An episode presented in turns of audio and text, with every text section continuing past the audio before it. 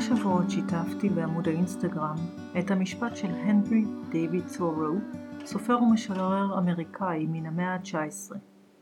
אל תביט לאחור, אלא אם אתה מתכוון ללכת בכיוון. וחשבתי לעצמי כמה חוכמה נתונה במשפט אחד קטן. עד כמה הוא הבין את טבעו של האדם שמנסה להאחז בעבר שלעולם איננו עוד. אולי מתוך היסוסים וחששות מהעתיד, אולי מתוך הצמדות חסרת פשר אל חוויות העבר שאין הוא מצליח להרפות מהן. ואולי, אולי הנרי דיוויד תורו אמר זאת לעצמו על אותן הפעמים שהוא, הוא רצה להביט לאחור או נאחז בעבר, והבין שאין לו לאן ללכת, או כששהלך הבין שלא לזה קיווה, ובעיקר בעיקר שאין בזה טעם. אז חשבתי לעצמי על אותה נטייה שלנו להתרפק על העבר הטוב שהיה, ולהאחז בעבר המכאיב או הטראומטי ולהחיות אותו שוב ושוב, או על אותה נטייה שלנו לצייר לנו עתיד, ועל כל מה שחשב הבודה על זה. ברוכים הבאים לפודקאסט הירח לא נרטב. שמי שרון חסיד אדמון, היא מורה ומתרגלת בדרך הזן, והפודקאסט הזה בא לשתף אתכם בזן בחיי היומיום. במשפט הזה נזכרתי ברגע של תעתוע, ברגע של התרפקות על העבר. לא מזמן חזרנו מארבעה חודשים של מסע קסום אל ארצות הבלקן, אל הערים הגבוהים, היערות האבותים, אל האוכל, המנגינות, הנערות, הים והאנשים, האנשים. בכל רגע היה שם חגיגה לחושים, מצע להתרחבות הלב, מרחב לתודעה החוקרת פנימה ולנוכחות המודעת. לא יכולנו להישאר שם אדישים, ולרגע מצאתי את עצמי מביטה לאחור, אפילו אם זה היה רק מבט חטוף, תפסתי את עצמי על חם, ברגע של התרפקות על העבר שאיננו עוד, וחיוך עלה על פניי. הסיבה הראשונה לחיוך הייתה בשל אותם זיכרונות מתוקים שהיו שם כמובן, אבל בעיקר בשל התעתוע הזה שבתודעה שמחפשת לה במקרה זה עבר מתוק לשים על מזבח ולסגוד לו. אבל התודעה הזו נעה בין עבר לעתיד, שבויה בכבלי האשליה כל כך חזק כיוון שאינה בוחלת. זה נכון שהיא יכולה להתרפק על עבר קסום או לצייר לעצמה פנטזיה על עולם שכולו טוב, אבל באותה נשימה היא נוטה להאחז בזיכרונות קשים של העבר ובחזיונות שליליים על העתיד.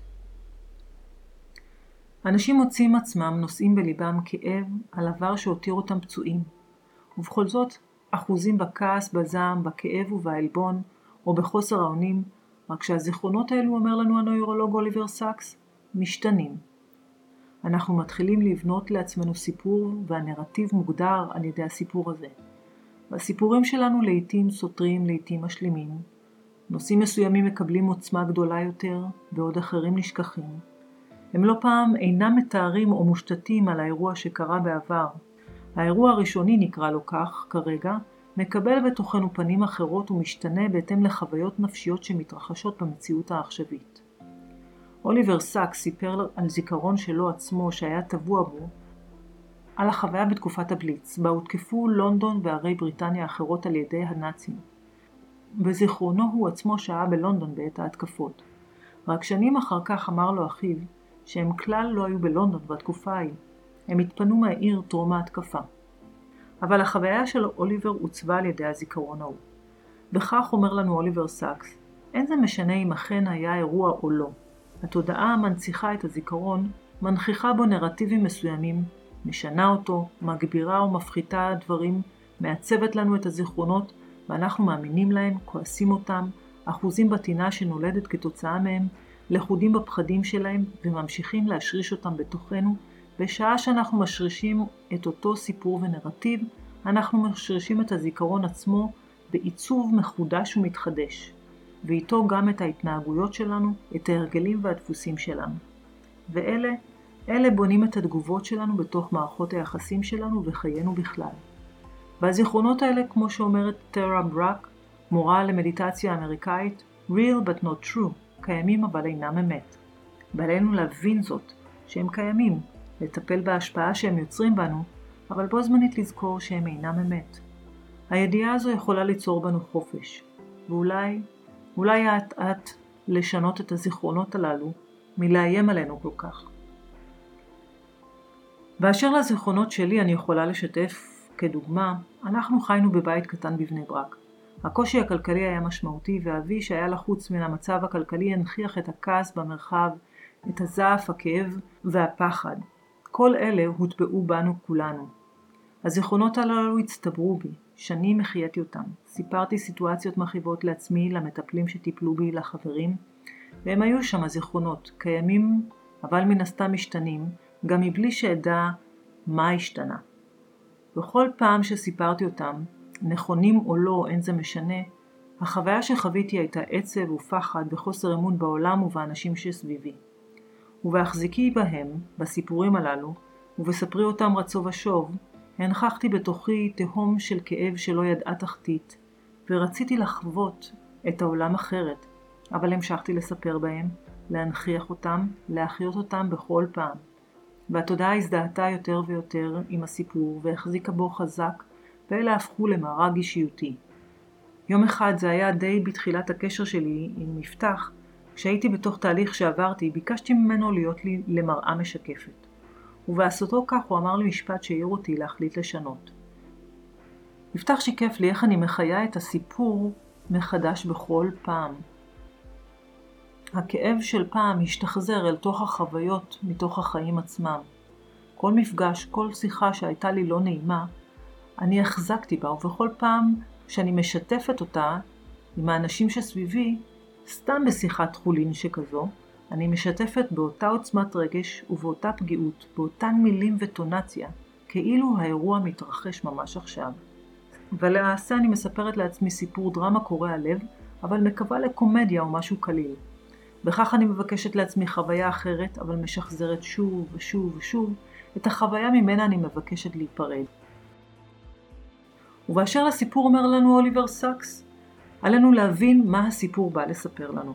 איזה כאב, חסך או הרגל מצויים שם. האם אנחנו מאפשרים להם להשמיע קול? האם אנחנו חונקים אותם בגרון, או יצרנו מעקפים והדחקות?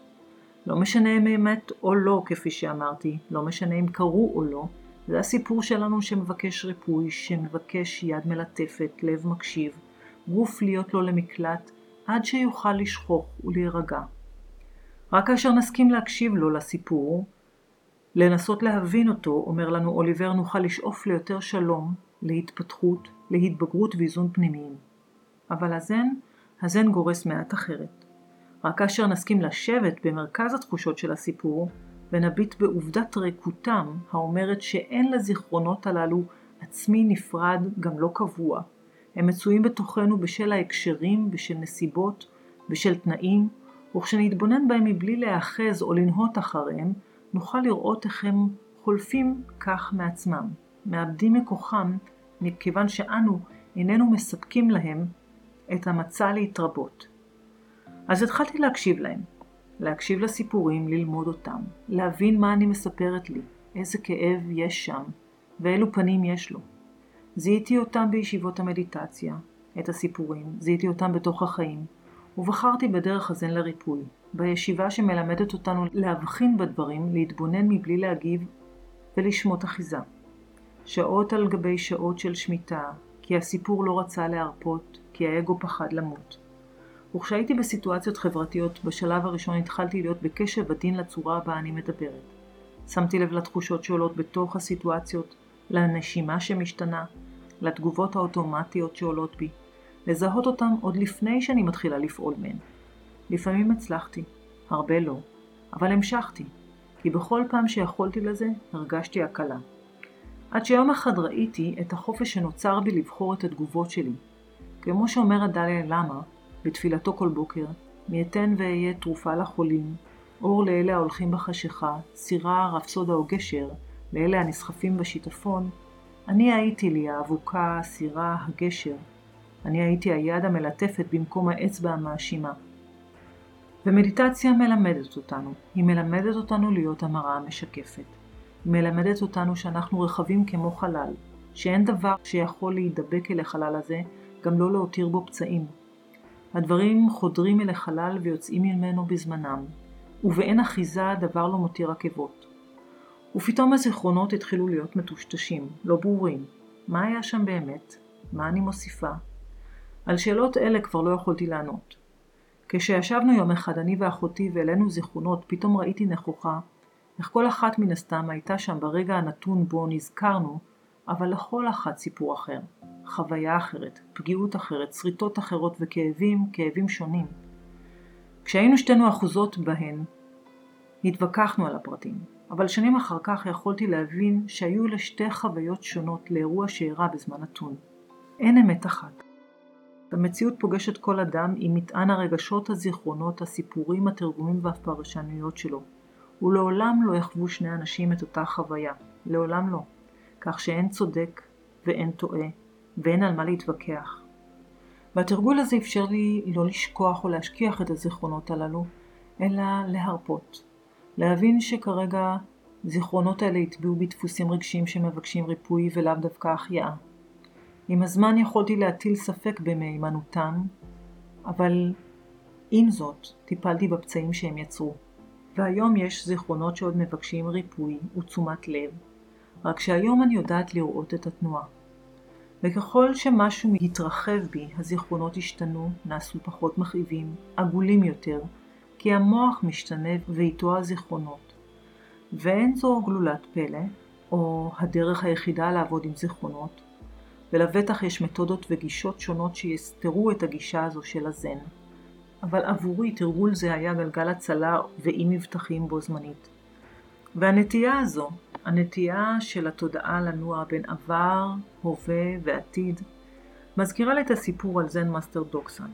כשהיה דוקסן איש צעיר, הוא היה זן מאסטר לסוטרת היעלום.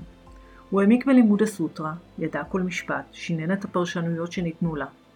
יום אחד שמע שישנם נזירים בדרום שפשוט יושבים אל מול הקיר ומגיעים להערה. דוקסן לא האמין למשמע אוזניו והחליט ללכת ולהכות את הודעתם, להוכיח אותם על טעותם.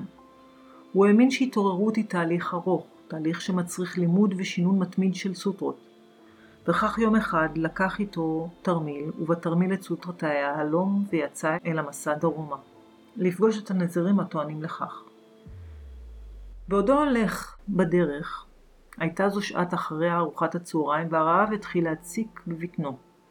הוא נכנס אל פונדק דרכים שהיה שם, ובעלת הבית רחשה כבוד גדול לנזיר שנכנס אל בית התה שלה. היא קעדה בפניו ושאלה אותו, מאין אתה בא? מן הצפון אני מגיעה, ענה לה דוקסן. לאן אתה הולך? שאלה. אל הדרום. אם יורשה לי, אדוני, מדוע אתה עושה פעמך דרומה? שאלה האישה.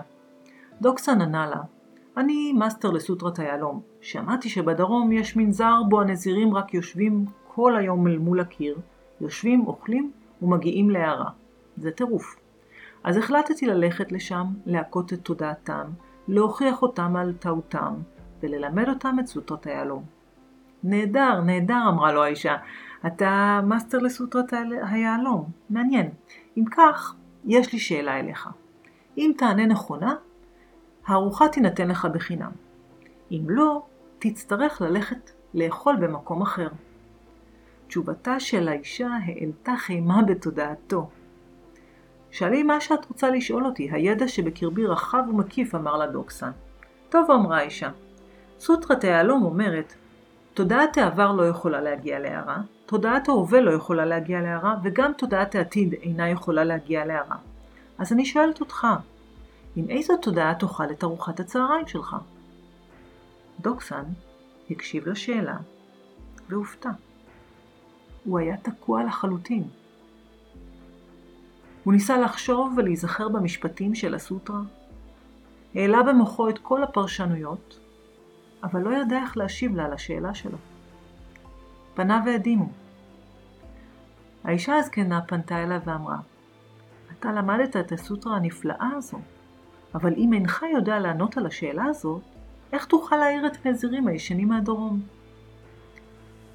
והאישה הזו, האישה העלתה את השאלה החשובה ביותר עבור כולנו. עם איזו תודעה אנחנו שותים את הקפה שלנו? עם איזו תודעה אנחנו רואים את השקיעה, מקשיבים עכשיו לפודקאסט? עם איזו תודעה אנחנו עושים אהבה, מטיילים בשדה? האם אנחנו ערים ומודעים להשפעת האחיזה שלנו בסיפורי העבר? האם אנחנו מבינים את החיים שאנחנו יוצרים לעצמנו בשם האחיזה הזו בזיכרונות ושחזורם? האם אנחנו מוכנים לחוש את התחושות באשר הן ולשבת במרכז שלהן בלא אחיזה עד שיחלפו? עד שנתפנה להתענג על טעם הקפה, על ריח הוורד, על מגע הכרית תחת ראשנו, או תחושת ההתרחבות כשחיוך עולה בנו, או כשמישהו נדיב אלינו בחיוכו? או אולי כמו שאומרת הזמרת מרקיס, בשינוי קל לצטט את השיר שלה, לרוץ בשדות כשהשמיים ייפתחו וננשום אוויר כנוע וננוע. שנראה שעכשיו זה קורה, שזה לא במקרה שהשדה מתגלה והאור מתבהר והשקט גובר. כן, כשאנחנו מוכנים לזה, להרפות מהסיפורים, אנחנו יכולים לראות את זה. או כמו שהיא ממשיכה ואומרת בשיר שלה, נגיד שהעולם מתגלה אלינו עכשיו, ואין צורך לומר מילים שזמנם נגמר, ונסכים לוותר על כל אותם חומות ומגדלים בשמיים.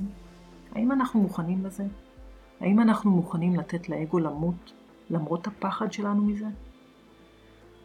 המורה זן גצו, שלבטח אני מחריבה את שמו עכשיו, כתב את המילים הבאות. הבאתי חלק מן המובאות.